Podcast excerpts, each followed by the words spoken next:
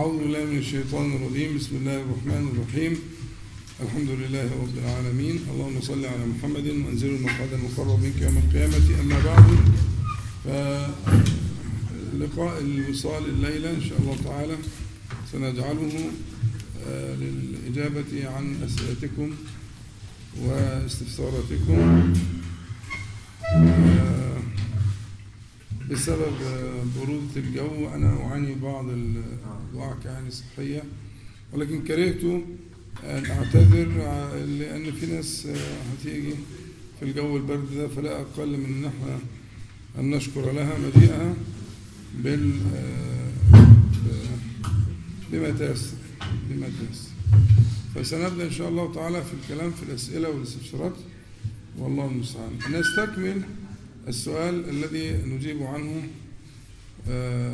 منذ عدة أسابيع،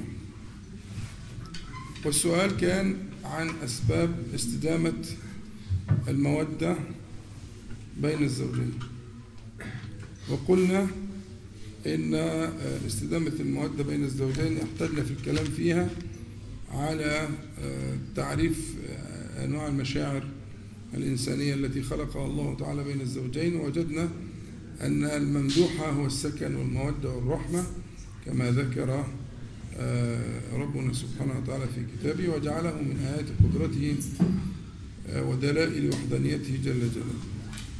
ثم تكلمنا عن كون أوثق على الإيمان هو الحب في الله، وكذلك البغض في الله، وذكرنا أن في الله هناك مضاف محذوف تقديره الحب في طاعة الله تعالى، الحب في أسماء الله تعالى وصفاته، الحب في مرض الله عز وجل إلى آخره.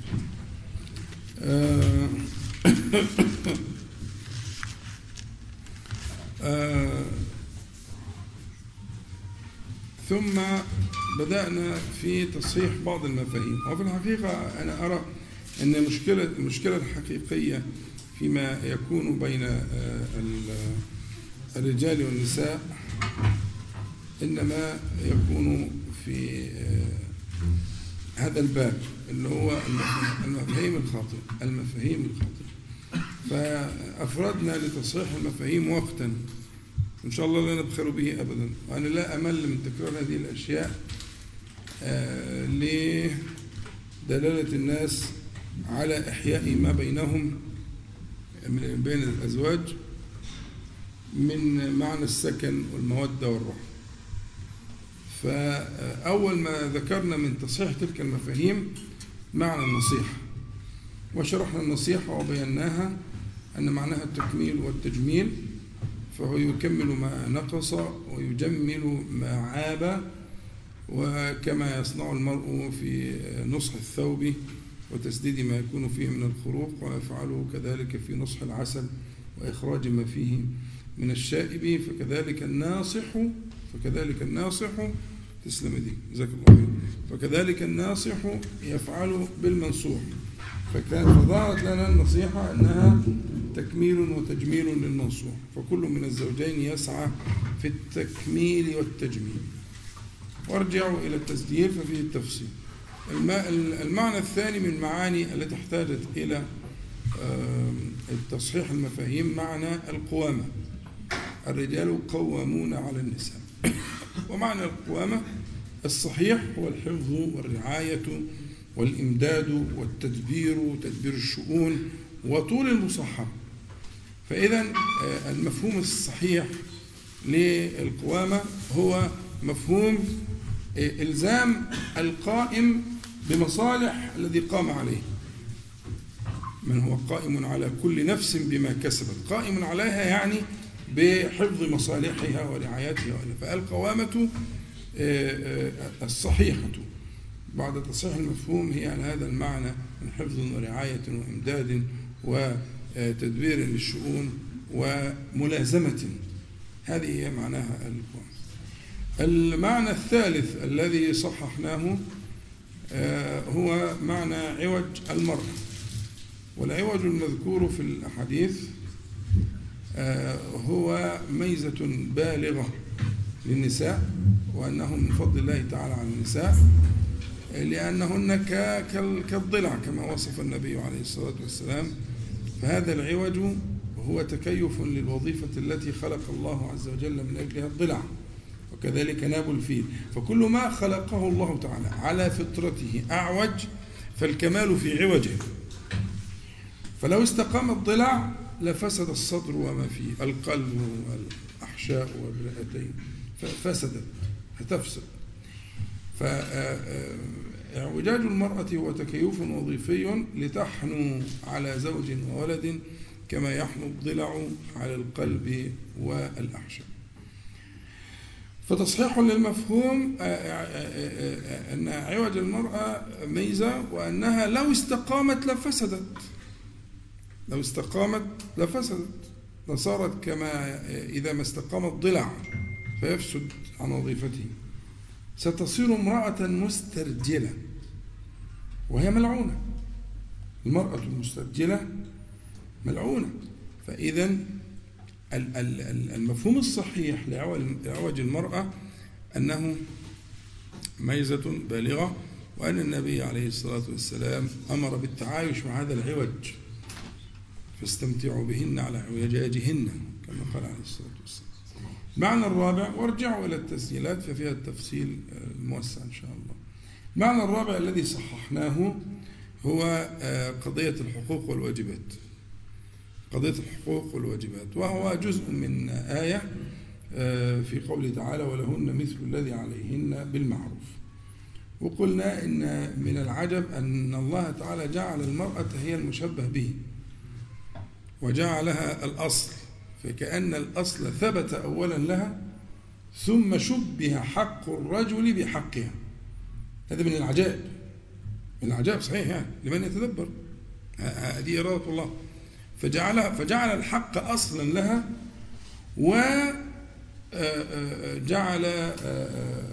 غيرها يشبهها في هذا الحق.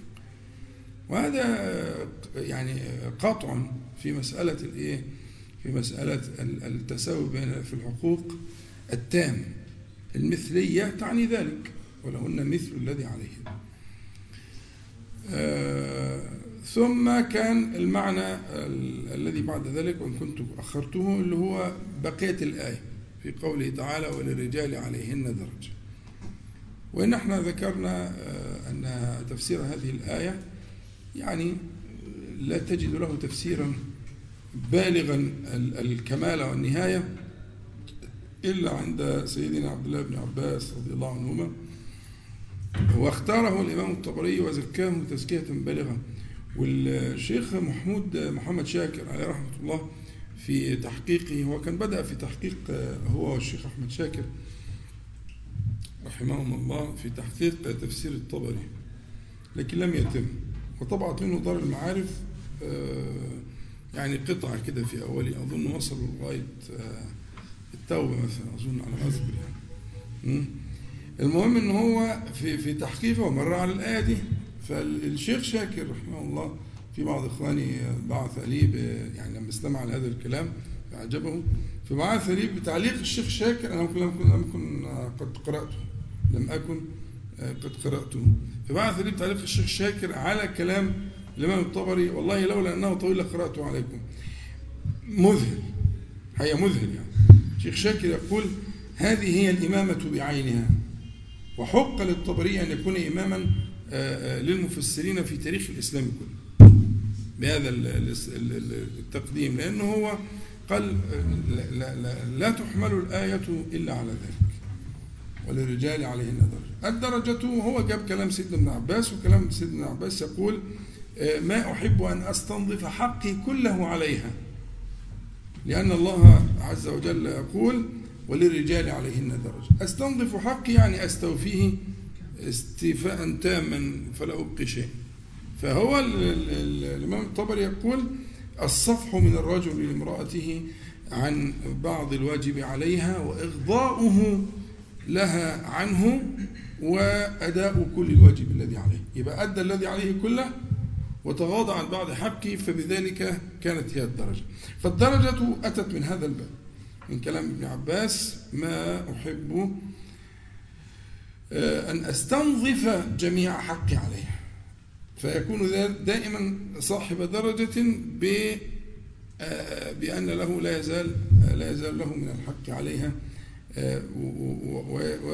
ويرجو وجه الله تعالى بذلك، لأنه الذي قال وللرجال عليهن درجة، فكونوا كذلك، يعني كأنه هنا الدرجة هنا المقصود فيها، وإن كان هي معنى خبري لكن المقصود فيها غرض منها إنشائي، يعني الجملة دي وللرجال عليهن درجة جملة خبرية، لكن هي في الحقيقة لها معنى إنشائي، يعني يا أيها المؤمنون كونوا كذلك، لا تستنظفوا حقوقكم، لا تستنظفوا حقوقكم، إياكم أن تقعوا في هذا الفخ. أدبال حضرتك، فكان ده تكملة الآية. المعنى السادس الذي ذكرناه هو أن البيت بيتها، هذا بنص القرآن الكريم، الله سبحانه وتعالى في غير موضع يقول مثلا في سورة الطلاق: لا تخرجوهن من بيوتهن، وقال لأزواج النبي صلى الله عليه وسلم: واذكرن ما يتلى في بيوتكن من آيات الله والحكمة، وقال عز وجل: وللمؤمنات وقرن في بيوتكن، الخطاب لأمهات المؤمنين والخطاب للمسلمات الصالحات والخطاب حتى للمطلقة، طالما هي زوجة فالبيت بيتها، حتى المعتدة، لأن المعتدة في الشرع زوجة، فهي لا تزال في بيتها إلى أن تنتهي عدة، فالبيت منسوب إليها. وقلت لك أنت لو عملت مقارنة بين هذه المواضع والموضع الذي في سورة النساء في المرأة التي وقعت في الفاحشة، لم يقل في بيتها، في الفاحشة قال: فأمسكوهن في البيوت، ولم يقل في بيتها، فإذا دل ذلك على أن كل عفيفة، أن كل صالحة هي في بيتها، حتى هذا الأمر كان موجودا عند غير المسلمين، وراودته التي هو في بيتها، مع أن قطعا هو كان بيت العزيز، كان بيت العزيز.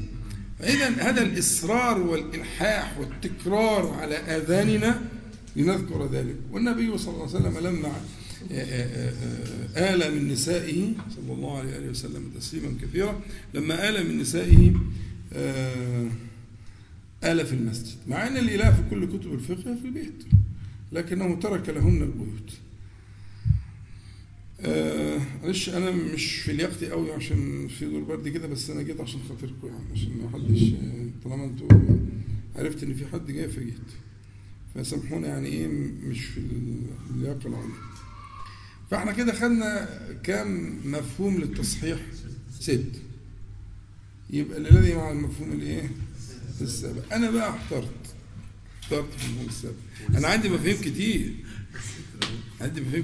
واضح إن السؤال ده هيتحول لسلسلة، ما عليك. عندي مفاهيم كتير إن شاء الله، بس أنا كنت عازم على مفهوم وجدته يحتاج لياقة.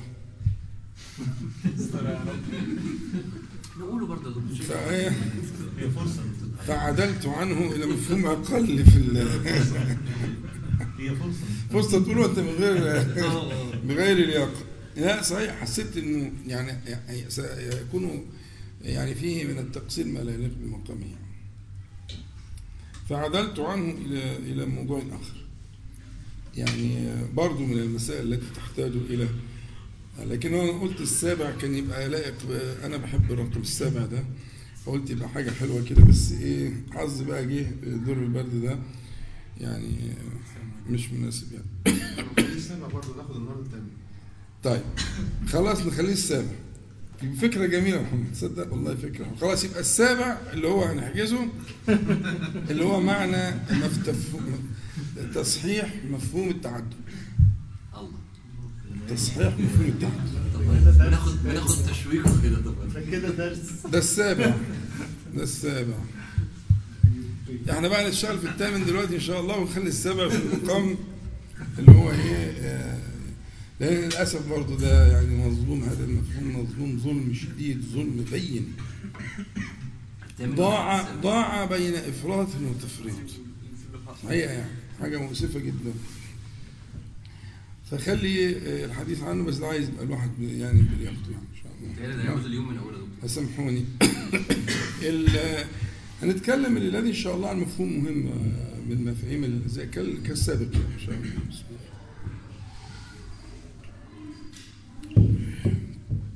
وهو مفهوم بر الحموات. مفهوم بر الحموات، اولا عايزين معنى البر ومعنى الحماه. الحمو او الحماه هو اهل الزوج،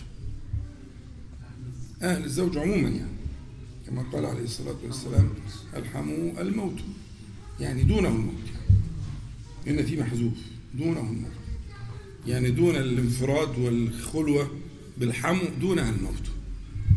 بس المقصود هنا بقى اللي هو ايه؟ الحمو اللي غير محرم، يعني اخو الزوج، ابن عم الزوج، الى اخره. تمام؟ لكن هي الكلمه تجري على الزوج، على اهل الزوج جميعا، على امه وعلى ابيه.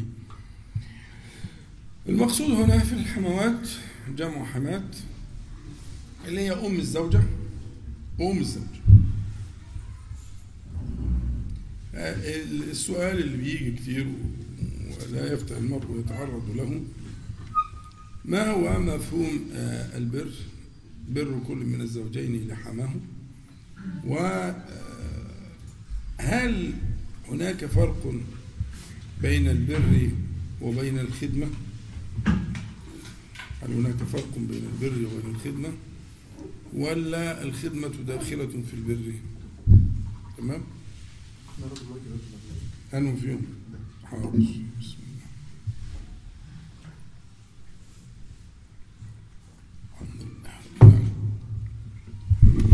احنا بنتكلم دلوقتي في مسألة بر الحموات. البر له تعريفات كثيرة جدا في الشرع، يعني ربنا سبحانه وتعالى عرفه في القرآن الكريم بتعريف مختصر جدا، ولكن البر من اتقى بس، وعرفه بتعريف مطول، من آمن بالله وملائكته ورسله واليوم الآخر إلى آخر التعريف المطول. والنبي عليه الصلاة والسلام قال البر شيء هين،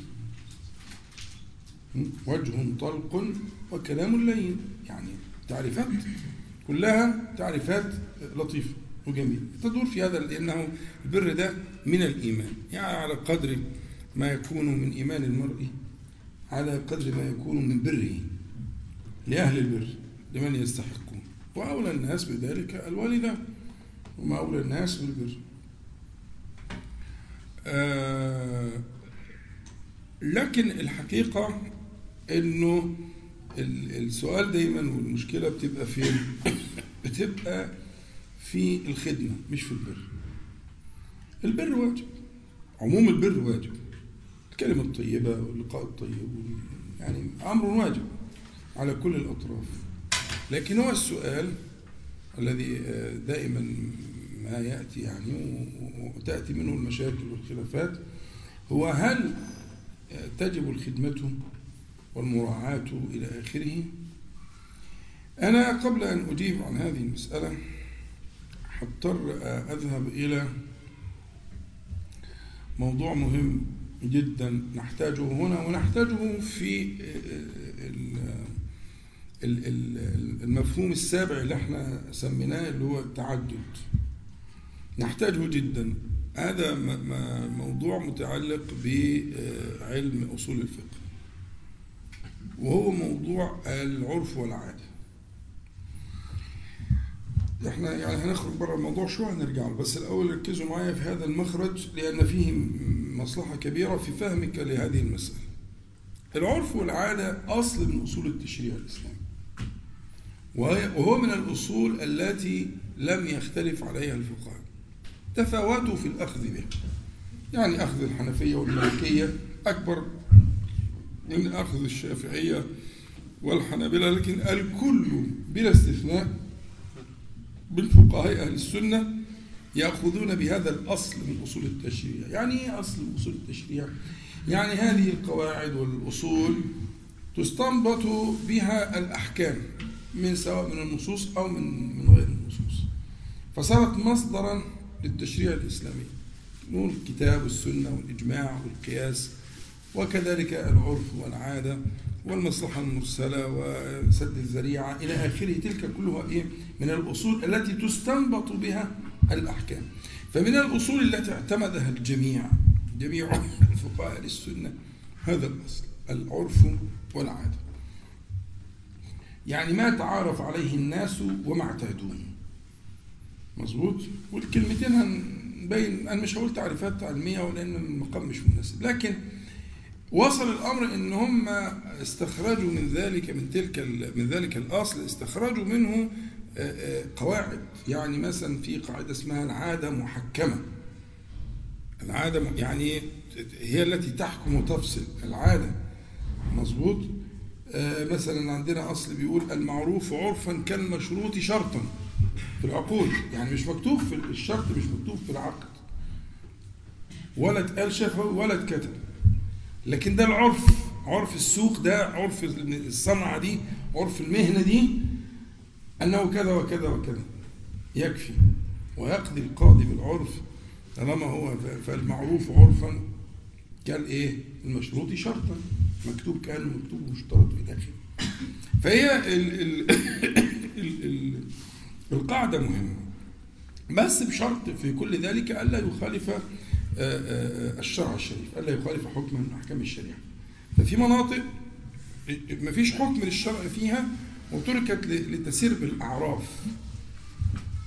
طب الكلام ده موجود في القرآن وفي السنة؟ ده كتير جدا في القرآن والسنة جدا، فما تتصور إن في مناطق حكم الشرع فيها أحكاما محددة بدقة شديدة، بعدد مثلا الجلدات، بعدد الأيام اللي يصومها، بالكفارات، أحداث محددة، وفي أمور تركها.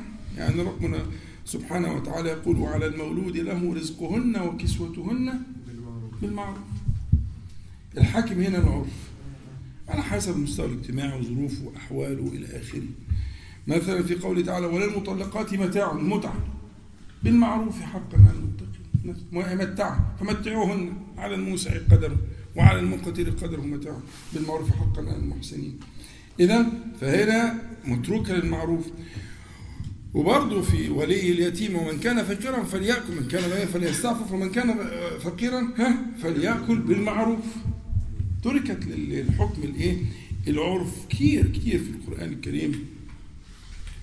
حتى لما هند بنت عتبة اشتكت للنبي عليه الصلاة والسلام من شح أبي سفيان زوجها، فقال لها عليه الصلاة والسلام خذي ما يكفيك وولدك بالمعروف. يعني ترك العرف حاكم، قال لها شوف اللي زيك في مستواك الاجتماعي وفي ظروفك وكذا وكذا، انت وعيالك اللي خذي ما يكفيك وولدك بالمعروف، لأن هو ما بيصعب عليه يطلع، ما فيش عنده. إذا في الشرع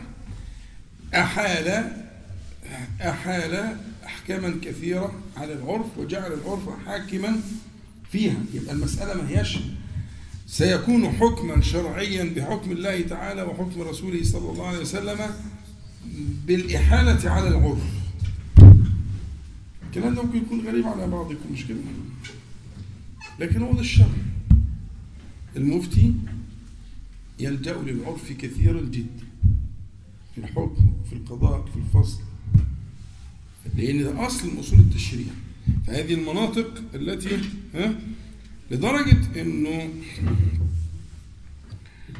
اللي عنده فكرة شوية عن الأصول، العرف يخص العام ويقيد المطلقة ويسبق القياس فيما لا نص فيه. يعني من قوة العرف أنه يخصص العام، الألفاظ اللي جت عامة في الشريعة يجي العرف يخصها، عنده القوة إنه يخصص العام، الألفاظ العامة في الشرع، وعنده القوة إنه يقيد المطلقات، الألفاظ المطلقة، وعنده القوة إنه إذا تعارض مع قياس يسبق القياس، يقدم على القياس فيما لا نص فيه. قوي جدا.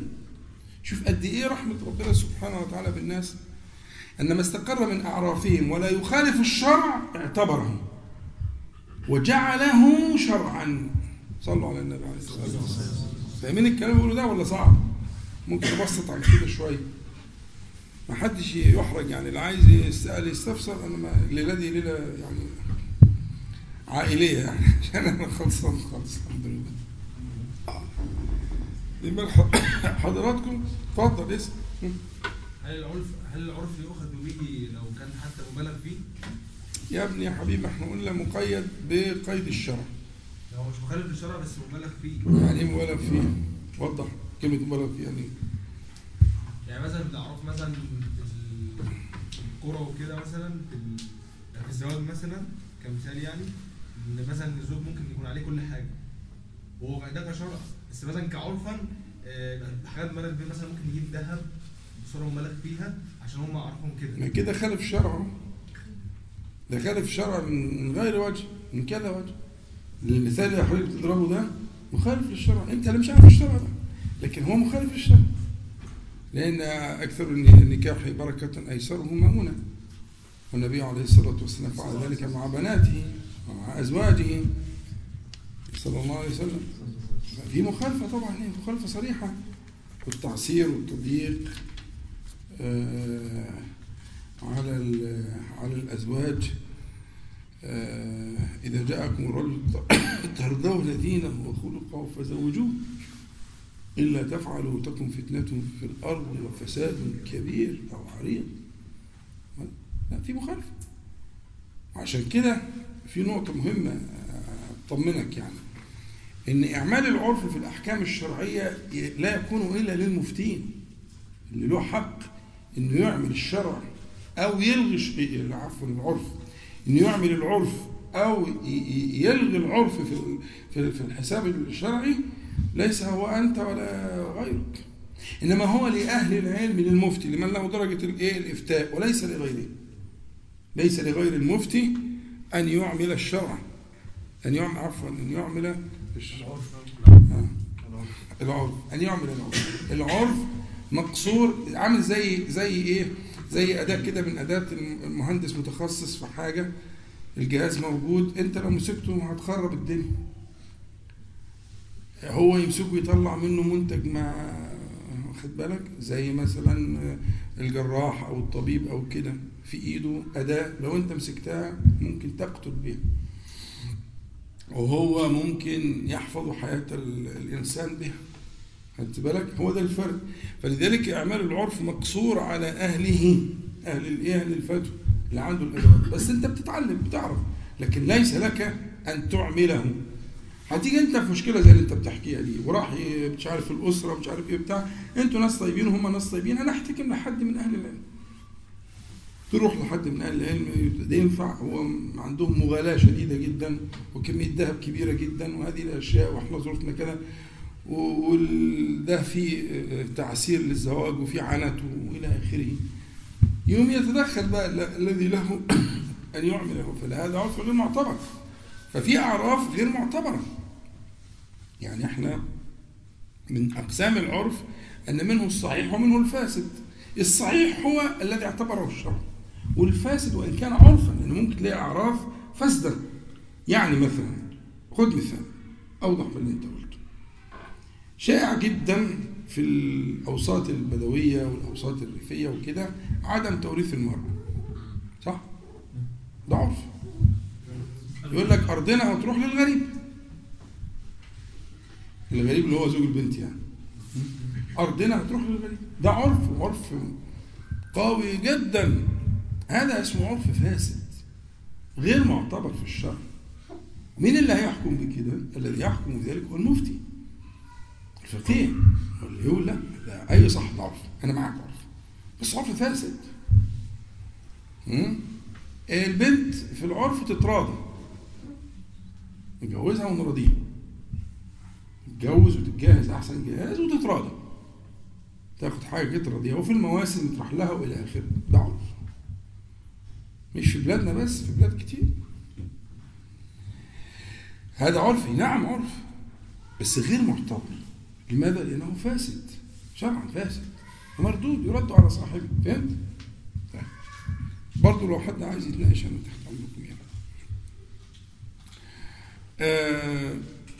العلاقة بالعرف والعادة ما تهمكمش، بس هو كل عرف هو عادة، وليست كل عادة عرفة. اللي فهمها فهمها واللي فهمهاش عديها، لكن هو العلاقة بينهم الاثنين كده. العرف أقوى، العرف عادات استقرت فصارت أعرافا. خذ العفو وأمر بالعرف، ما استقر فصار زي الأعراف وعرف الديك، وعلى الأعراف رجال. لازم يكون حاجة مشهورة وعالية واستقرت زمانا حتى صارت مما يعرف به القوم، يعني من أعراف القوم. يعني إيه أعراف القوم؟ مما يعرفون به، علامة مميزة. تمام؟ فهنا بقى مجموعة ممكن ثقافة، تعبير معاصر ثقافة. تمام؟ مجموعة الأعراف لما بتتجمع وبتتكتل في مجموعة بشرية هو ده العرف. هي عاداتهم تكتلت وصنعت عرفا، لكن ليست العادات أعرف. في تنبيه برضو متعلق بموضوع الأصول للي عنده يعني نوع من الدراية أو العلاقة أو فهم الأصول، إنه الفرق بين العرف والإجماع، الإجماع فيه شبه من العرف، لكن الإجماع أولا لا يكون من عموم الناس، إنما يكون من أهل العلم. دي أول حاجة، الإجماع لا يكون من عموم الناس، العرف يكون من عموم الخلق. حاجة الثانية إن الإجماع لا يتغير، الإجماع لا يتغير أبدا، ثابت. لكن العرف ممكن يتغير، يعني كانت أعراف الناس كذا وصارت كذا. بل أنا بعتبرها كراجل مفتي أو فقيه أو كده، أعتبر هذا التغير، أعتبر. لكن ما تقوليش كان الإجماع كذا ثم صار كذا، ما ينفعش. إذا أجمع المسلمون فإن الله تبارك وتعالى لا يجمع، طبعا مش المقصود بالمسلمين المجتهدين يعني أهل العلم والفقه، إذا أجمع المسلمون فإن الله تعالى يجمعهم على ضلالة أبدا. المسلمون لا يجمعون على ضلالة أبدا أبدا، إنما يجمعهم على الحق أبدا، سبحانه وتعالى. طيب تمام. يبقى شوية أمثلة عشان الدنيا تتضح معكم شوية، عشان برضو إحنا يعني خدنا يعني جزء نظري أكتر منه، لكن الأمثلة هتثبت المعنى اللي إحنا قدمناه ده تثبيت كويس. وعايز نخش مع الموضوع بتاعنا اللي هو إيه علاقة بقى القصة بتاعت العرف ده بموضوع إيه بر الحموات. تمام؟ فعندك أمثلة كتير في الأعراف التي ينبغي أن ينتبه إليها في كل أبواب الفقه، في العبادات وفي الأداب والأخلاق والمعاملات. يعني مثلا في العبادات احنا العرف مهم جدا في الطهر والحيض والحاجات دي. ومن ضمن الحاجات اللي عايز أنا بقى لك يعني إن الأصل في الصلاة أن تكون في النعال،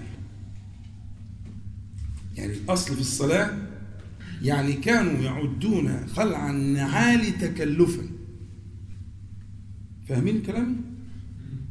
طيب الآن أعراف الناس تنكر ذلك. طب دخلت المسجد بالجزمة أو بالحذاء أو كده، ستصنع فتنة، هتصنع فتنة، مع إن الأصل الشرعي والدليل مع لبس النعال، والأدلة في البخاري وفي مسلم وفي السنن وفي كل حاجة. فأنت ممكن تتبجح، مش أنت طبعا، التاني اللي هو مش فاهم ممكن يتبجح ويقول مش عارف إيه والكتاب والسنة، تخلي الناس تعتدي على الكتاب والسنة، وما أتاكم الرسول فخذوه، مش عارف إيه والسنة وفي صحيح البخاري، هيخلوهم يكفرهم بصحيح البخاري، ويصنع فتنة. في حين أن الصحابة كانوا يعدون خلع النعال إيه تكلفا. طب إيه اللي يخليني النهاردة أراعي مسألة زي كده وأخلع نعلي إذا دخلت مسجدا؟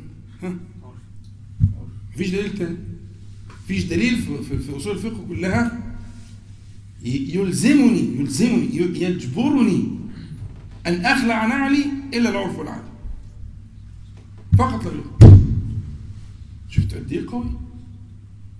مع إن الأصل الثابت إنهم كانوا يصلوا، كان النبي صلى الله عليه وسلم يصلي بنعله في الحديث المشهور لما خلعه فخلعه فقال لهم لما خلعتم؟ رأيناك خلعت، لكن جبريل أتاني فأخبرني أن بهما قذرا، فقال لهم لا تخلعوش. هو الأصل كده، صلاته صلى الله عليه وسلم كانت في نعله، وصلاة الصحابة رضي الله عنهم عندك ادله كتير كتير كتير، وانت بقى تروح راس الادله كده وهمم داخل المسجد وايه تعمل فتنه. لكن انت النهارده مش هتعمل كده عشان عرفت ان في حاجه اسمها ان العاده محكمه، وان الشرع ترك هذا المجال للايه. تمام. تعال لي مثلا في باب اللباس والزينه والالفاظ والحاجات زي كده، خطير جدا الباب ده، يعني كثير جدا من اشكال اللباس والاخره هي مقدمه على مساله العرف. فمراعاه العرف فيما يلبس الناس، يعني لباس العلماء له شيء له هيئه، لباس العمال له هيئه، لباس الى اخره. فمراعاه هذه الاشياء في اللباس هي مراعاه لمساله العرف والعاده، وفيها إجلال ودليلها كالشمس حتى تكون. المهم الشرط اللي قلناه إيه؟ ما لم يخالف شرعا، بس طالما مأذون فيه خلاص يبقى الأولى هنا والحاكم هنا مراعاة الإيه؟ العرف. الألفاظ، في ألفاظ في السنة لو واحد قالها على المنبر هيتضرب بالنعال، وموجودة في الصحيح، وأنا مش هقولها طبعا ما اعرفش انت تعملوا فيها ايه. الفاظ عربيه والفاظ في السنه المطهره لو قالها المرء على المنبر لضرب بالنعال، مش هيصدق، لانها في اعراف الناس، في لغه الناس، في هذا الزمان، في النهايه من القبح عندهم، وهي مما خرج من الفم الشريف، يبقى اطهر كلام، يبقى أطهر كلام، بس هو ينكرها جدا. فواحد يقول لا لازم نعلم الناس ويطلع انتوا عارفين الباقي، هيعمل فتنة. طيب انت يا مولانا بتقول لي ليه ما اقولش الكلام ده؟ لماذا تمنعني؟ ما دليلك؟ هات لي آية، هات لي حديث. اقول لك سهلا، تعالوا ندرس مع بعض العرف والعادة، وسترى أنه أصل معمول به في شريعة كلها من أولها إلى آخرها، وأخذ به الأئمة الكبار المجتهدون رضي الله عنهم أجمعين. مظبوط. بقية الأبواب كلها المعاطاة في المعاملات، في البيع والشراء. المعاطاة يعني إنك أنت ما تقولش بعني بعتك وتقول قبلت، هو الأصل كده إنك عايز تشتري عيش تقول له اشتري كذا، يقول لك خذ كذا، تقول له قبلته، وتروح واحد من البتاع ومدي له العوض اللي هو قيمه الايه كام رغيف اللي انت خدتهم، وده الاصل. لكن في حاجه اسمها المعاطاه، لا انت بتتكلم ولا هو بيتكلم، وانت بتديله وهو بياخد وكده، كده مفيش عقد، كده على الاصل البيع ده فاسد، على الاصل البيع ده فاسد، لانك انت لم تجري عقدا، والعقد شرطه الإجاب والقبول. الإجاب والقبول، يقول بعتك يقول قبلته، بعتك ده الإجاب، قبلته الزواج كده، مش عملنا كده؟ مظبوط؟ لازم يقول زوجني، زوجتك، تقول قبلته، زوجتك ده اسمه الإجاب، قبلته ده القبول. ولذلك بندقق في النكاح، عشان كده لازم يبقى في لفظ. طيب في الحاجات اللي هي اللي طول النهار شغاله دي، حط كذا وتاخد كذا وتشتري كذا ومش عارف ايه، هذه كذلك يحكمها العرف. فان كان الناس في المعاطاه يعملون بها والعرف يقبلها، ماشي نفس الكلام. لو جيت بقى في باب النوازل النوازل يعني النوازل نوازل القضايا الفقهية المعاصرة التي لم تكن من قبل، دي بقى ملهاش أول من آخر، دي بحر محيط، كل حاجة اتغيرت. لو جيت في النوازل هتلاقي إن موضوع اعتبار العرف في النوازل في النهاية من الأهمية، وحل لنا إشكالات كتيرة جدا، واخد بالك؟ يعني تمول ما لم يكن له قيمة متمولة في الماضي ثم صار متمولا. إيه ده عربي ده؟ المتمول يعني الذي يساوي قيمة مالية، يعني النظارة دي متمولة لها قيمة، يعني ما مش واحد يستعملها ويروح راميها، واخد بالك؟ لكن المنديل الواحد استعمله كده ما بقاش متمول. هو كان متمول وانا واخده له قيمه ماليه، لكن بعد ما استعمله وارميه كده مش متمول، صح؟ ففي اشياء ما كانتش متموله وصارت متموله ولا يحكم في ذلك الا العرف، زي الحشرات وزي الفئران التجارب وزي السموم بتستخدم في الادويه ومفيده جدا، وزي الهواء بقى له سعر وله قيمه وبيتباع في انابيب الانقاذ والاكسجين والعمليات والاخره، وزي الميه اللي انتوا بتشتروها في الازايز دي. الاصل الماء لا لا لا يعني لا ثمن له، الماء ملوش ثمن، ولذلك هو حتى في العقد اللي بينك وبين شركه المياه المفروض ان الشركه بتاخد مقابل للتوصيل او التعبئه، ما لا انابيب الميه في الحنفيه يعني هو بياخد في مقابل التوصيل الماء اليك، لكن هو الماء نفسه ملوش الاصل كده يعني. لكن دلوقتي انت النهارده بتشتري ماء معبأ كده، فهذه الاشياء صارت متموله بعد ان لم تكن كذلك. هذه المسائل اعتبارها اصلا في قضيه العرف والعاده. مساله حقوق الملكيه الفكريه والمعنويه وبراءه الاختراع والاشياء اللي زي كده، لما اتفق الناس على ذلك ماشي نفس الكلام. والعقود والفتاوى عبر الوسائل اللي هي المعاصره دي والعقود عبرها، كل الامور دي الحاكم فيها العرف والعاده ما لم يخالف شرعا. تمام؟ صليتوا على النبي عليه الصلاه والسلام.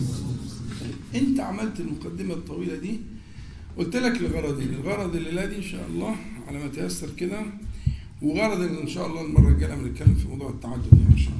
بس الغرض الليله دي يهمني جدا، ان مساله خدمه البر اتفقنا عليه، طلعنا البر مفيش فصال، ترك البر جحود مش من الإيمان. لكن أنا أتكلم عن قضية الخدمة مدارها على قضية العرف والعادة. في بيئات وفي أعراف الخدمة فيها أصل مفهوم صحيح، ما بيتكتبش في العقد لكنه مفهوم. تاخد التقيلة. خدمة الزوج ليست واجبة على المرأة.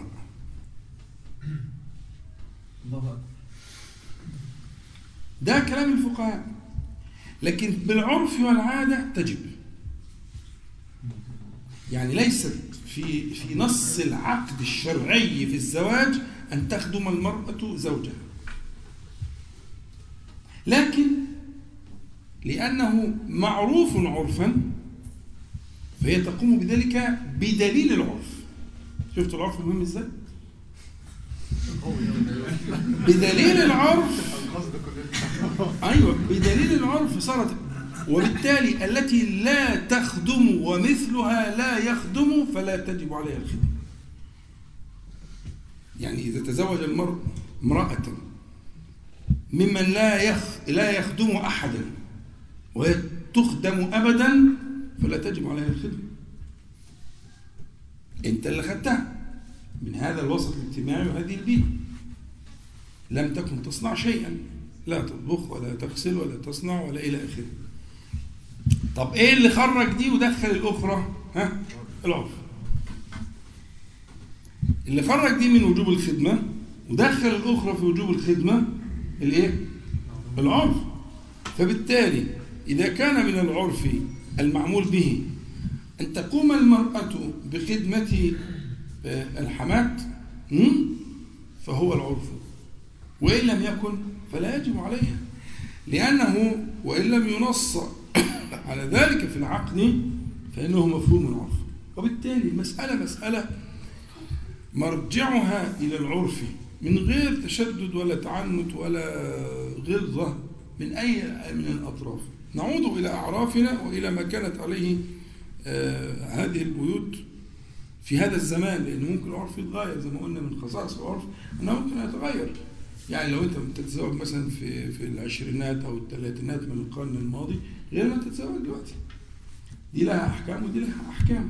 الزواج اللي هو بيت العيلة ده كان شيء أصيل، يعني ما فيش حاجة اسمها انه واحد يتزوج ويخرج بره تبقى عيبه، فيتزوج في بيت العيله، فبيت العيله فيه 3 اخوه متزوجين بزوجاتهم، ففي واجبات على الكل.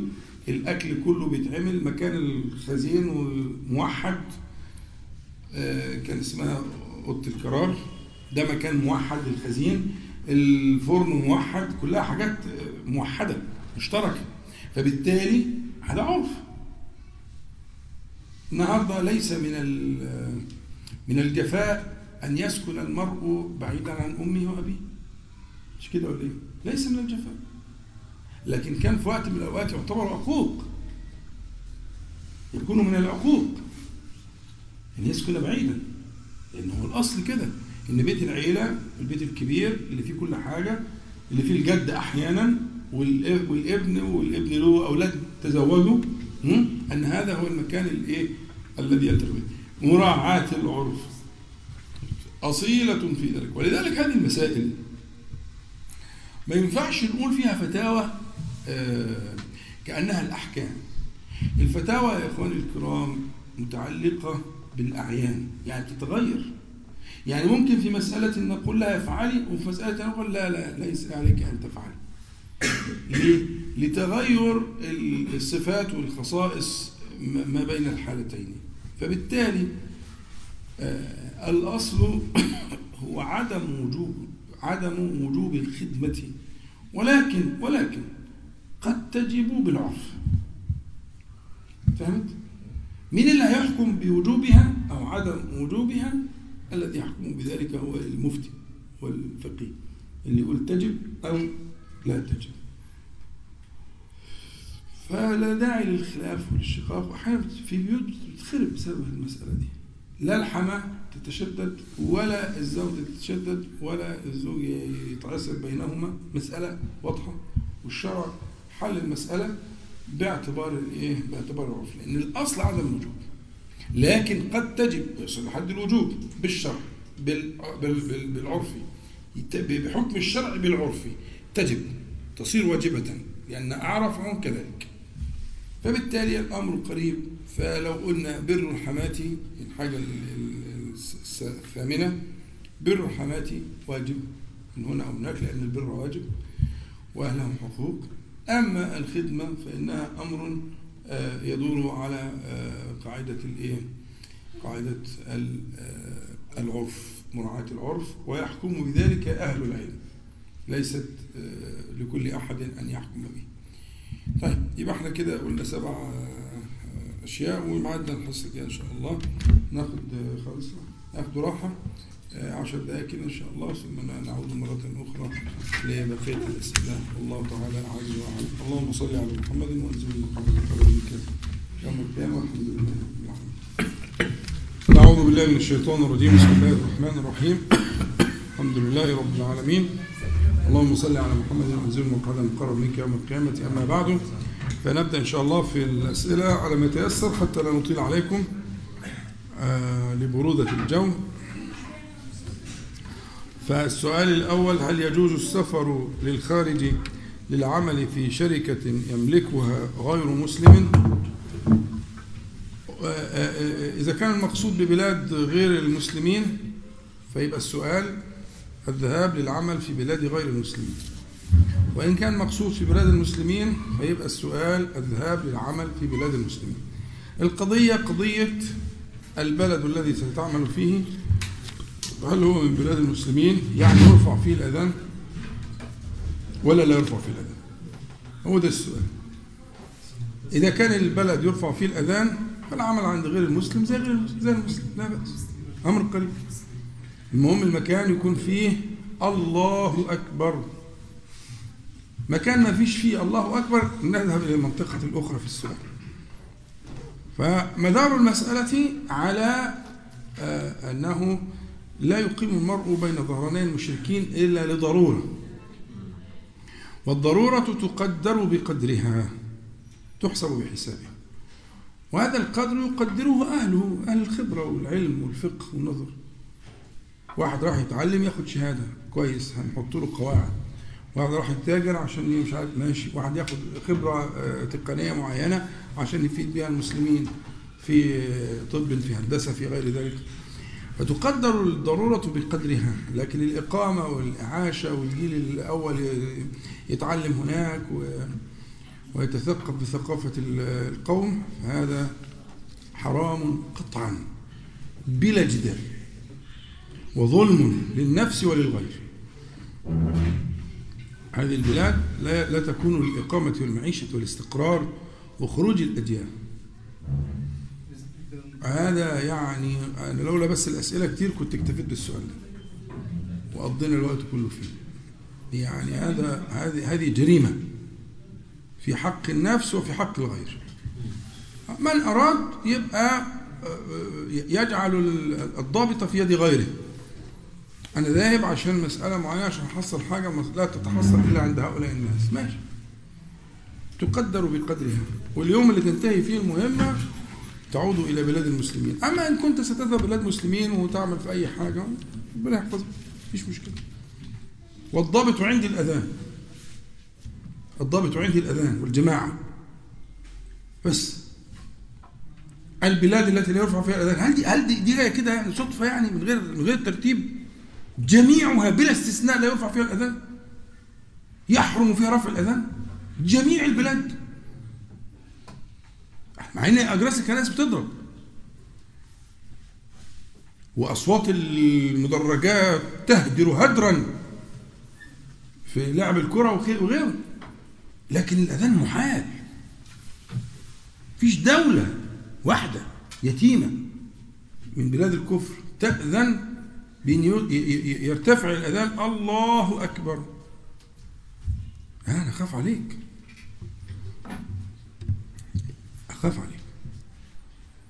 اتفقنا؟ طيب ناخد سؤال من هنا وسؤال من هنا عشان المسألة تمشي إيه بالعدل. هل النقاب فريضة وماذا تفعل؟ وفين السؤال؟ وقع ولا إيه؟ المهم حطيته عشان ما نتلخبطش. هل النقاب فريضة وماذا تفعل من يرفض زوجها النقاب ويربط ذلك بالطلاق؟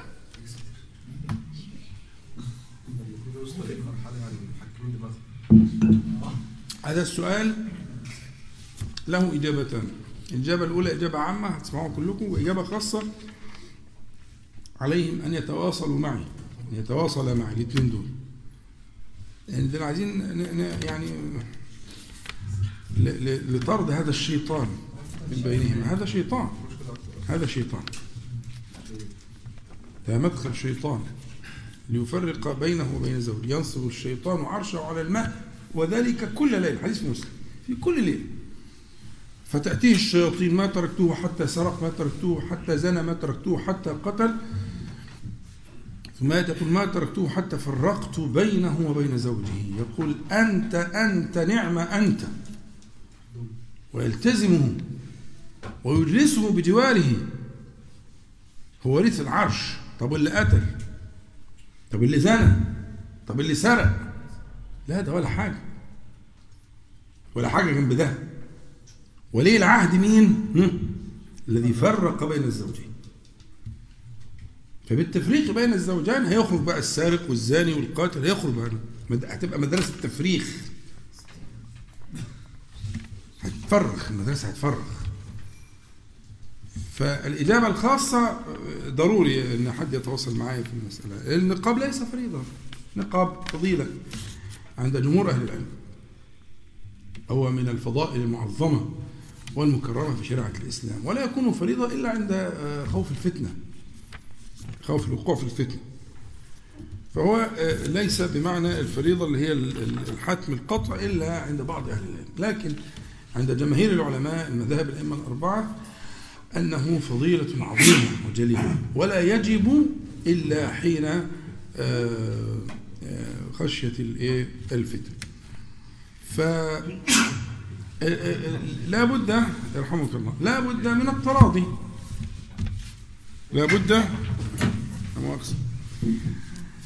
لا بد من التراضي. المسألة ليست مسألة الفريضة أو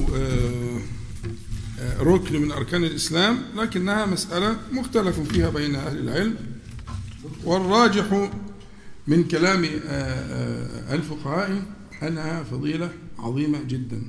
فحاضر حاضر حاضر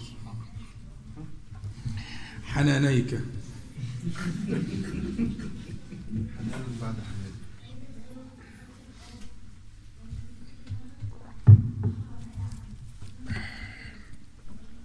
احنا قلنا للذي قاعدة عائلية يعني، فما تقلقش، احنا قاعدين قاعدة عائلية هتتراضى ان شاء الله. فاذا لا يكون ذلك سببا في انفراط عقد الأسرة وحصول مبتغى الشيطان الأكبر من الطلاق، لا يكون بحال، فلا يصح أبدا.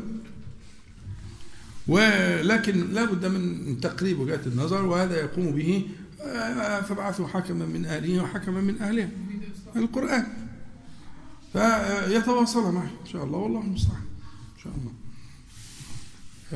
السؤال العكسي مش كده؟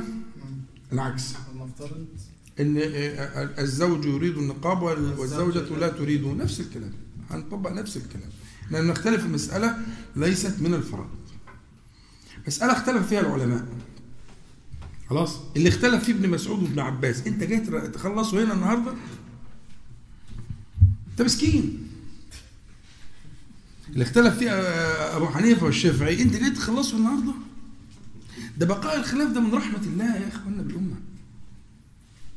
لما الكبار الكبار الكبار الكبار توصل لأعلى، بيسموه الخلاف العالي، أعلى رتب الخلاف، اللي هم المجتهدين من أصحاب النبي صلى الله عليه وسلم. مش كل الصحابة مش كل العلماء، أغلب الصحابة ما كانوش علماء، لكن العلماء من صحابة النبي صلى الله عليه وسلم، أهل العلم منهم اختلفوا في مسألة، أنت جاي تخلص فيها؟ لا، أنت تقول أنا صدري انشرح لكذا خلاص، بس ما تلزمش غيرك، لا تلزم غيرك، لأن المسألة أصلا خلافية وخلاف عالي، أعلى رتب الخلاف. احترم الطرف الثاني، احترم رغبته، حاول تدعي له، حاول كذا، لكن تحترمه. لكن أسلوب القهر والبتاع والخصام والفراق لا لا لا، هذا عمل الشيطان، هذا من عمل الشيطان، خدت بالك؟ وطبعا نفس الكلام لحضرتك، الكلام عام ولازم يكون في كلام خاص. الكلام الخاص بقى بنبتدي ندرس المسألة، الخلفية الثقافية، العلم، القراية، كده لقيت كلمة من هنا، شريط من هنا، مش عارف ايه، فحصل تشويش، طب نتفاهم، هنتفاهم، هتلاقي المسألة وضحت يعني، اتفقنا؟ صلوا على النبي صلى الله عليه وسلم. ناخدنا من هنا، ناخد هنا ولا ايه؟ مش فاهم، انا ناسي. طيب يلا، عندنا سؤالين كمان. نعم؟ عندنا سؤالين كمان. ليه؟ عشان الوقت. لا ما أظن كده هيزعلوا. مش معقول بقى يعني نستسمحك في بعض الوقت عشان ما نخلص الأوراق دي، هم 5 ورقات الباقيين. بيقول السؤال: نصيحة لمن هو في مقتبل العمر، وقع في الكثير من المعاصي والآثام، وتعرض لكثير من الفتن والشهوات، أخفق في كثير من الأحوال، كيف يعيد بناء علاقته بالله؟ سؤال ممتاز جميل، وكلنا ذاك الرجل. عشان بداية يعني هذا السؤال، كلنا ذاك الرجل، الرجل مش معنى الرجل يعني، هو المثل بيتقال كده، لكن الرجل والمرأة يعني، كلنا ذاك الرجل، أنا وأنت وأنت وأنتم وأنتن وأنتم جميعا نحتاج إلى هذا الكلام. هذا الكلام باقي إلى يوم القيامة، وهذا الكلام شرحناه بالتفصيل. والتوبة دائمة، توبوا إلى الله تعالى واستغفروه، فإني أتوب إلى الله تعالى في اليوم أكثر من 70 مرة، البخاري 100 مرة مسلم. ده اللي بيقول كده مين؟ من غفر له ما تقدم من ذنبه وما تأخر على محياه عليه الصلاة والسلام. هي الحكاية مش بيقول كده لنفسه، لا ده بيقول كده لمين؟ ها؟ ليه أنا وأنت؟ ولا يحتاج لذلك. الذي يحتاجه على الحقيقة هو أن، لكن هو إنما هو يضرب لك المثل، يحملك حملا.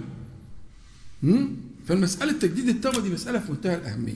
بس إحنا زي ما قلنا الندم، وهنرجع له إن شاء الله، بنرجع إحنا وقفنا على الموضوع بتاع الندم، أعظم موضع للندم في القرآن الكريم أن تقول نفسه يا حسرة على ما فرطت في جنب الله.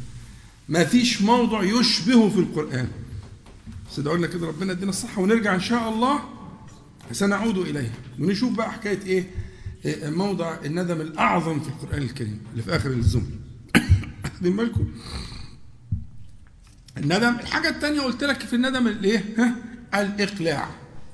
والاقلاع قلت لك اربطه بالصحبه الصالحه. انت ما لم تسعى في هذه الخطوه. انت لسه عند الايه؟ في مرحله الندم. الحراره اللي مكتوبه في الورقه دي حراره الندم. وما اجملها وما اروعها. بس خلي بالك زي ما قلت لك هي عباره عن شراره لا تدوم. الندم اللي بيدوم هو ايه؟ ندم الاخره. الندم الذي يدوم ولا ينقطع هو ندم الاخره، نعوذ بالله منه. لكن ندم الدنيا عند اهل الايمان شراره، اضاءه، ومضه. استثمرتها هتجيب نتيجه، لم تستثمرها هتروح، هتيجي بعدها واحده. فدلوقتي احنا دلوقتي في حاله الشراره. استثمرها بالحاجتين، بالاقلاع، وعيون الاقلاع في صحبه الخير، الايمان، وترك صحبه السوء. وبالعزم على عدم العوده، وعين العزم وسد الذريعه. وهذه تحتاج فيها الى الاعانه، الى الارشاد. انت منين بتؤتى؟ من اين تؤتى ايها المسكين؟ من التليفون. يخرب بيت التليفون. بس هتجيني هقول لك هات العده دي، خد الشريحه دي، اجري اشتري نوكيا من ابو زراير ده وحط فيه الشريحه ده. لو بتسمع كلامي حياتك كلها هتتغير. أنا مش هقطعك بالعالم الخارجي. زباينك، زوجتك، أمك، كله هيتصل عليك. أنا ما قطعتكش، بس أنا أمسكت بسد الذريعة الأعظم في حياتك. أنت ضياعك من البلوى دي، من هذا الشيطان الذي تضعه في جيبك قريبا من قلبك. هي دي المصيبة. هات البتاع ده، روح اشتري جهاز ب 400 جنيه وحط في الشارع، خلاص انتهى الموضوع. ولا في ساتلايت ولا في اي حاجه خالص، وتخلص مصالحك. ده اسمه ايه بقى؟ سد الذريعه. واحد تاني هقول له لا، مشكله في سد الذريعه كذا، اعمل كذا، سوي كذا، وهكذا. تدرس حالته وبتجيله من اين يؤتى. ما هو كل مره بيؤتى، هو مش واخد باله. هيحتاج نوع من الارشاد والاحاء. يبقى حاجتين مع استثمار للندم الذي لا يدوم. استثمار للندم بصحبه الخير ومفارقه صحبه السوء وارض السوء. والحاجه الثانيه سد الذريعه. اتفقنا؟ وكده 100. وستجد نفسك ترتقي في اخطاء، بس كانت زمان غير كده خالص، وترتقي وترتقي وترتقي، وحسنات الابرار سيئات المقربين. السؤال اللي بعده، ما هو الضابط الشرعي في ضرب الزوجه الذي ذكر في القران؟ ايوه بقى.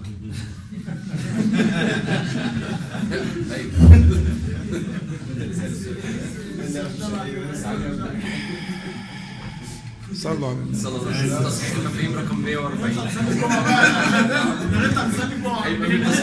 هيبقى من تصحيح التفريم 140 ده شكله. طبعا جاي، والله جاي ان شاء الله. ربنا يبقينا على سألني.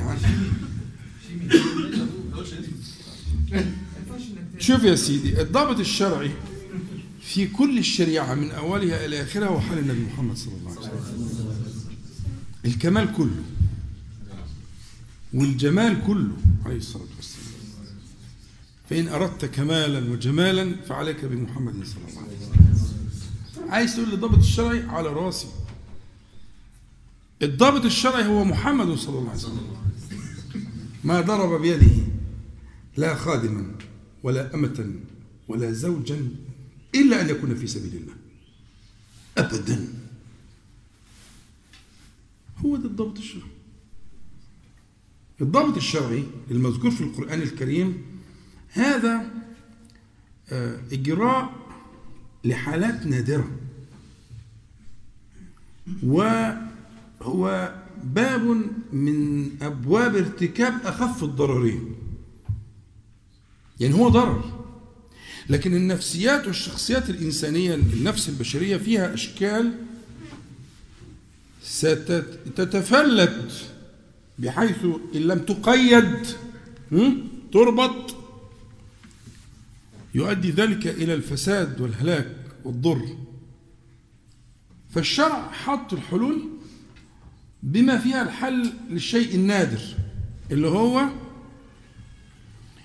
إن لم تفعل ذلك وقعنا في محظور أعظم وضر أكبر وربما هلاك، فبالتالي سيكون ذلك دفعا للضر الأعظم.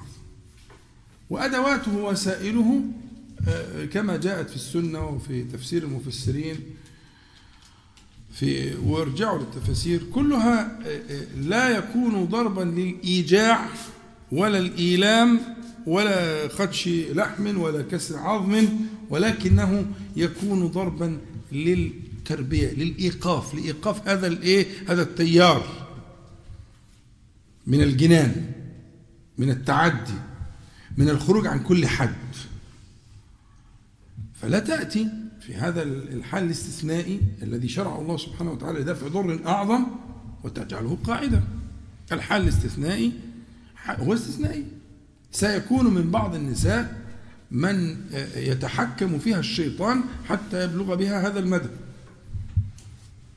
فلا بد من إيقافها بشيء من القوة، لكن ليس كضرب الرجال ولا الضرب الذي يبقي أثرا. والله هذا الكلام هو الموجود في كتب الفقه والموجود في التفسير.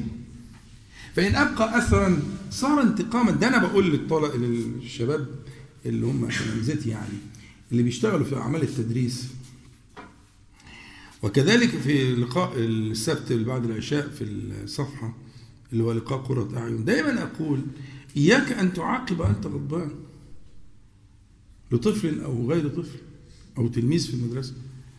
احذر، لأن العقاب كده مش هتاخد عليه أجر، ربما تحمل به وزرا. ما لا أعمل إيه؟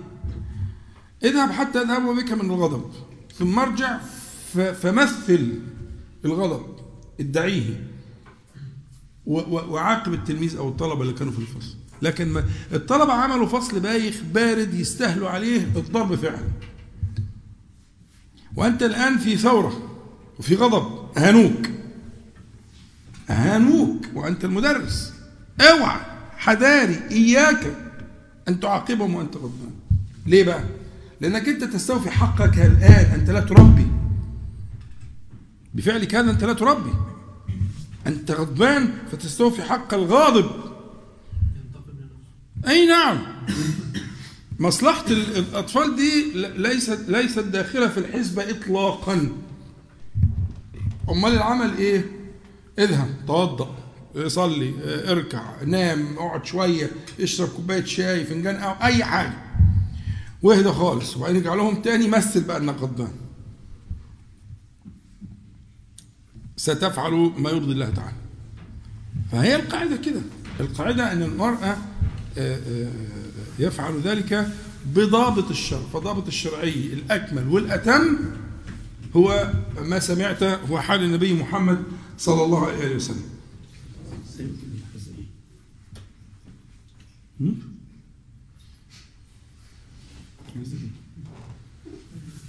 مصطفى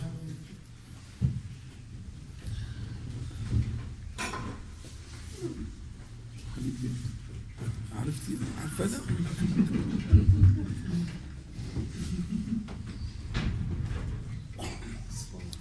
ما شاء الله تبارك النبي صلى الله عليه وسلم نزل مع المنبر الجمعة لما رأى أحد ابنيه حسن بن الحسين نزل على المنبر وترك الخطبة وترك كل حاجة ونزل. نعم، فهذا هو ضابط الشرع. فاحذر أن تتصور أن ضابط الشرع لا إطلاقا. لكن الضرب اللي هو اللي خارج عن حد الشرع ده حظ النفس. وبعدين ما تسعروش من الكلمة الجاية دي، بس أنا مضطر أقولها بصراحة. في خسة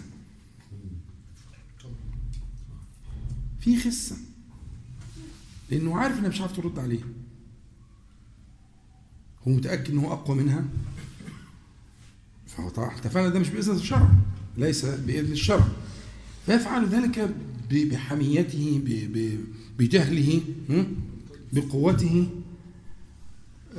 مستغلا أنها هي الأضعف، فده لا يليق برجولة، لا يليق بالرجولة، إنما فيه من الخسة ما لا يليق بالرجل، ما لا يليق بالرجل. وأنا دايما أضرب مثلا أقول طب افرض إن هي مثلا معاها حزام أسود في الكراتين مثلا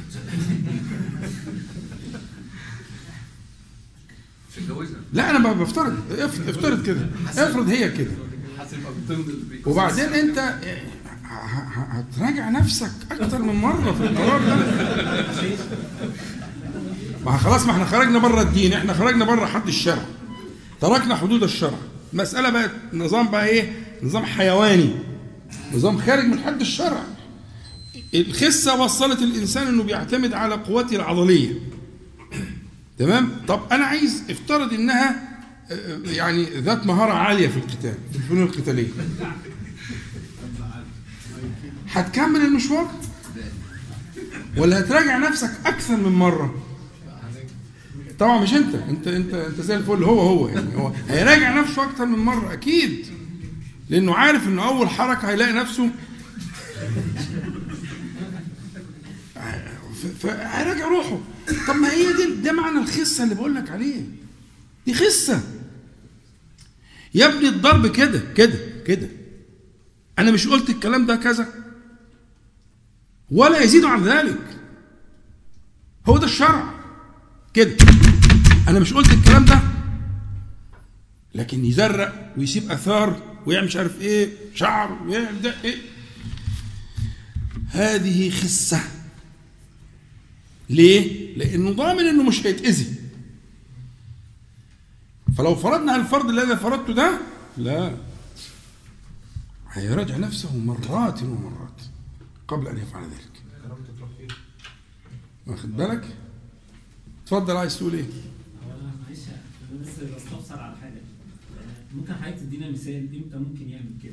يعني احنا اتفقنا، وللاسف يعني الاحوال بتتقلب شويه، يعني بقينا دلوقتي بنشوف الرجاله هي اللي عمرها ما بتضرب، او ده بيحصل فعلا في مستويات معينه، يمكن في مستويات معينه تانية بنشوف فعلا الرجاله بتضرب النساء وممكن تاخد فلوسها وممكن تشغلها، وممكن في حالات تانية بنلاقي الرجاله هي اللي مظلومه، وما يعني فعلا حقوق بتروح. فاحنا عايزين مثال يبين مظلومه بيتضربوا يعني ولا مظلومه بس؟ لا، هم ما بيضربوش خالص، ده بالعكس الستات هي اللي واخده حقوقها، وهي اللي عندها اصلا حاجات هي اللي عايزه تتصحح. يعني حضرتك بتقول ان في كده وفي كده، بالظبط كده. فاحنا عايزين مثال امتى الراجل ممكن يفكر او تبقى دي خاطر انه لازم يعمل كده، ياخد الخطوه دي. عايز تعرفنا يعني انا قلت الحد وقلت الطريقه، عيدهم تاني عشان خاطرك انت، انا عيدهم تاني عشان خاطرك، تمام. لكن انا قلت بس عيدهم تاني عشان خاطرك. الحد هو ايقاف ما يكون من الامور التي قد تؤدي الى مفاسد عظمى كبرى، هي بتتصرف بهمجيه وتملكها الشيطان، وربما يؤدي ذلك إلى أن تضر نفسها أو أن تضر ولدها أو أن تصنع شيئا لابد من إيقافه. فأنت الآن زي الواحد يمسك واحد يرمي نفسه مثلا من البلكونة، المسكة دي فيها قوة، مش كده؟ وهو ده الكلام، هي قوة تمنع بها مفسدة أعظم. أنت رحت فين؟ هو ده الضابط. لا تستخدم قوتك أيها الرجل إلا في دفع مفسدة أعظم. أنت بتحط مفسدة، لكن لا يكون استخدامك للقوة تفريجا لما في قلبك من الغيظ والضيق. لو أنت كده سيب الأوضة، روح توضى، صلي ركعتين، اخرج لف لفة كده، صلى على النبي صلى الله عليه وسلم 100 مرة، وارجع تاني ونكمل الحكاية. حذاري ثم حذاري أن تعاقب أي إنسان، امرأة ولدا، هو دونك وأنت غضبان. فهمت؟ حذاري، ستدفع ثمنا باهظا. حذري أن تعاقب من هو دونك من امرأة أو ولد أو من لك عليه سلطان وأنت غضبان. أخرج من غضبك واذهب واصنع ما قلت لك من الأعمال النبوية مباركة، ثم ارجع ونتحاسب. ساعتها لما أقول لك تعمل كده بصباعك هتفهم كلامي، صباعك مش كفك كله، صباعك كده. احنا قلنا ايه؟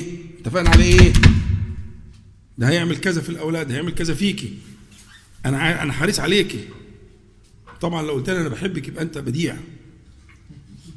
أنا من حبي ليكي بعمل كده، من حرصي عليكي بعمل كده. لو عرفت تقول الكلمتين دول يبقى أنت نجحت في اللي بقول لك عليه، إنك رحت وتوضيت وعملت وسويت ورجعت بتأدي دورك. أنا بقول لك اترك دورك في التوجيه إطلاقا، لكن عايزه توجيه بس، عايزه بناء للمصلحة، مش عايزه انتقام وتخليص حق. هي دي المشكلة. وبينهما يا أخي الكريم خيط رفيع بين الانتقام للنفس وتوفية الحظ والسيد، وبين انك انت بتفكر في المصلحة، تحريص على إصلاحها. الضابط ما قلت لك، اذهب وألقي بغضبك بعيدا بالقواعد السنية المباركة ثم ارجع. ويا ريت تقول لها كلمتين، أنا بعمل كده حريص على مصلحتك، أنا بحبك، أنت أغلى إنسان عندي في الدنيا، عشان كده أنا بعمل كده بس. واصنع ذلك مع ولدك كذلك، نفس الكلام. لا تعاقب ولدك وأنت غضبان، اكتم غضبك واذهب هناك حتى تعود، ثم تعامل معه مرة أخرى. وصلت الرسالة؟ أبشر. حاضر. هل يجوز صلاة السنة الظهر البعدية بعد صلاة العصر إن تعذر صلاتها أو بسبب النسيان؟ كان صلى الله عليه وسلم يصلي بعد العصر سنة الظهر إذا فاتته، في أبيات أمهات المسلمين بأسانيد صحيحة، فهذا أمر فعله النبي صلى الله عليه وسلم كثيرا كثيرا، فلا بأس. وأنا قلت لك إن من عبقريات الشريعة الإسلامية القضاء، نفتح عليه فظوه. من عبقريات الشريعة الإسلامية في التربية والسلوك القضاء. اللي هيتعلم فن القضاء هيعدي الناحية الثانية في بر الأمان، بس يتقن فن القضاء. ليه؟ لأن الإنسان مجبول على النسيان والخطأ والسهو والكسل والضعف، فربما يكسل. وعلى فكرة الحديث فيه الكسل، في النص على الكسل. ربما يكسل عن ورده بالليل فيغسل لي ما بين صلاة الصبح وصلاة الظهر، فالحديث فيه نص على الكسل كمان. يكسل، دنيا برد، كسلان، مشغول، أي حاجة. ففن القضاء فن عظيم وعبقرية من عبقريات التربية في الشريعة الإسلامية. والحديث عندنا صحيح كما قلت لك. هل يجوز ارتداء العدسات اللاصقة المنونة في البيت؟ نعم يجوز. وإذا كان يجوز هل أصلي بها؟ نعم يجوز، طالما لا يكون ذلك في خداع خاطب. لكن لو زوج ولا حاجة حلوة أوي أن تتزيني لزوجك وأن هو يتزين لك، وإني أحب أن أتزين لها كما هي تتزين لي. والعدسات اللاصقة لا شيء فيها، لأن ما تغيير لخلق الله. دي نظارة بس صغيرة شوية، إيه مشكلة يعني؟ هي نظارة صغيرة شوية، ومفيش مشكلة، مفيش فيها أي حاجة خالص إن شاء الله. وفي الوضوء وفي الصلاة وفي التجمل وحسن التباعل كل ذلك تؤجرون عليه رجالا ونساء، رجالا ونساء، والله أعلم.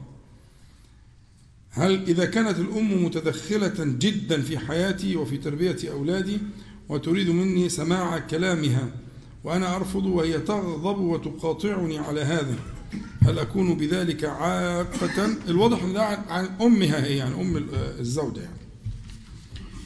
الجواب هنا هنا هنا السياسة،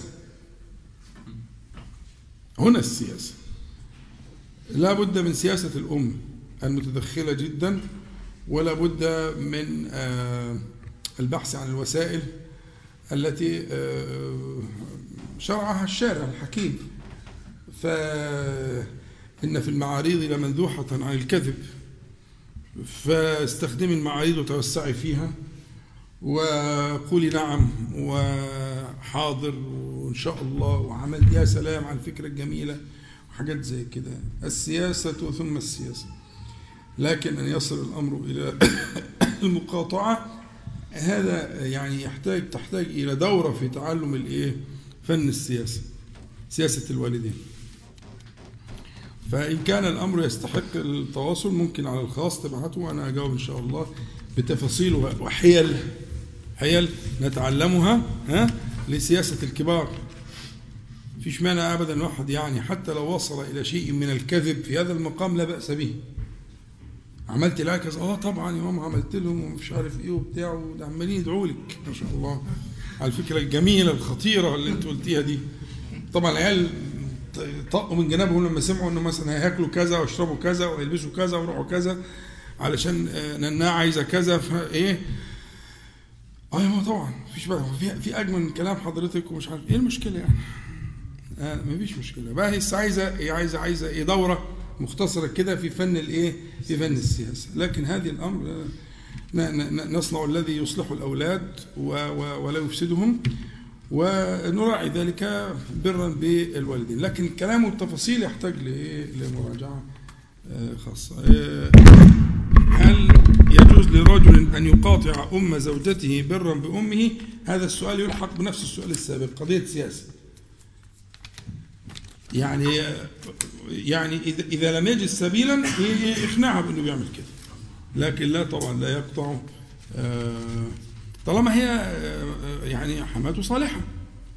إذا كانت صالحة ولا تفسده وكذا وكذا وليس هناك ضرر يصلها، ولكن في في الكتم كده يعني، لكن لا يقطعها أبدا، لا يقطعها، ويراضي والدته ويدعي لها بأيد الأم على قد ما يقدر أن يصلح الله تعالى بالها وقلبها وأن يهديها ويعمل لذلك الأعمال الصالحة من الصدقات والبر عشان ربنا سبحانه وتعالى يصلح قلبها، ويبقى شعوره تجاه أمه شعور الشفقة، إن ليه أمه بهذه الشدة يعني، يدعي لها بقدر ما يستطيع، لكن لا يقطع أبدا رحما بهذه الطريقة. لكن هنلحقه بقضية السياسة. عايز برضو أخونا ده عايز عايز دورة في فن السياسة وتعلم الأمور دي يعني. تمام؟ طيب، في سؤالين هقراهم بس مش هجاوبهم، ماشي؟ عشان أنت عمال يبص لي بصات جامدة جدا وبعدين الدنيا بالليل ومش عارف أنام إزاي، بقعد أفتكر نظرات محمد عشان الليلة تعدي على خير. فأنا يشوف نعمل حل وسط، أنا هستأذنه النهار السؤالين ونخلي إجابته المرة الجاية إن شاء الله، ماشي؟ عشان الناس ما تزعلش بس إن إحنا ما قرناش السؤال يعني، ما أهملنا أحدا. السؤال الأول: لو أن هناك من ظلمني وأدعو عليه مع كل نفس وكل سجدة لأن ظلمه لي واضح ومستمر وأوجعني بشدة، هل دعائي عليه ينقص من أجري وصبري؟ وهل بالفعل هناك دعاء على ظالم قد استوفي به حقي في الدنيا ولا يتبقى لي حق منه في الآخرة؟ أرجو التفصيل في الأمر، لأنني كلما هممت بالتوقف عن الدعاء عليه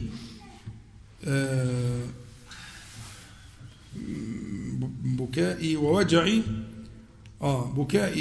يجعلني أدعو دون قصد ودون أن أقصد.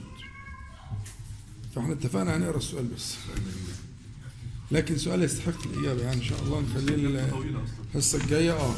وهو طالب السؤال بيقول أرجو التفصيل ويستحق التفصيل، فيبقى اللي فات كله في عايزين فكرة ممكن نتوسع بس يكون برضه لياقتي احسن من كده شويه، نتوسع في فكره الحيل السياسيه.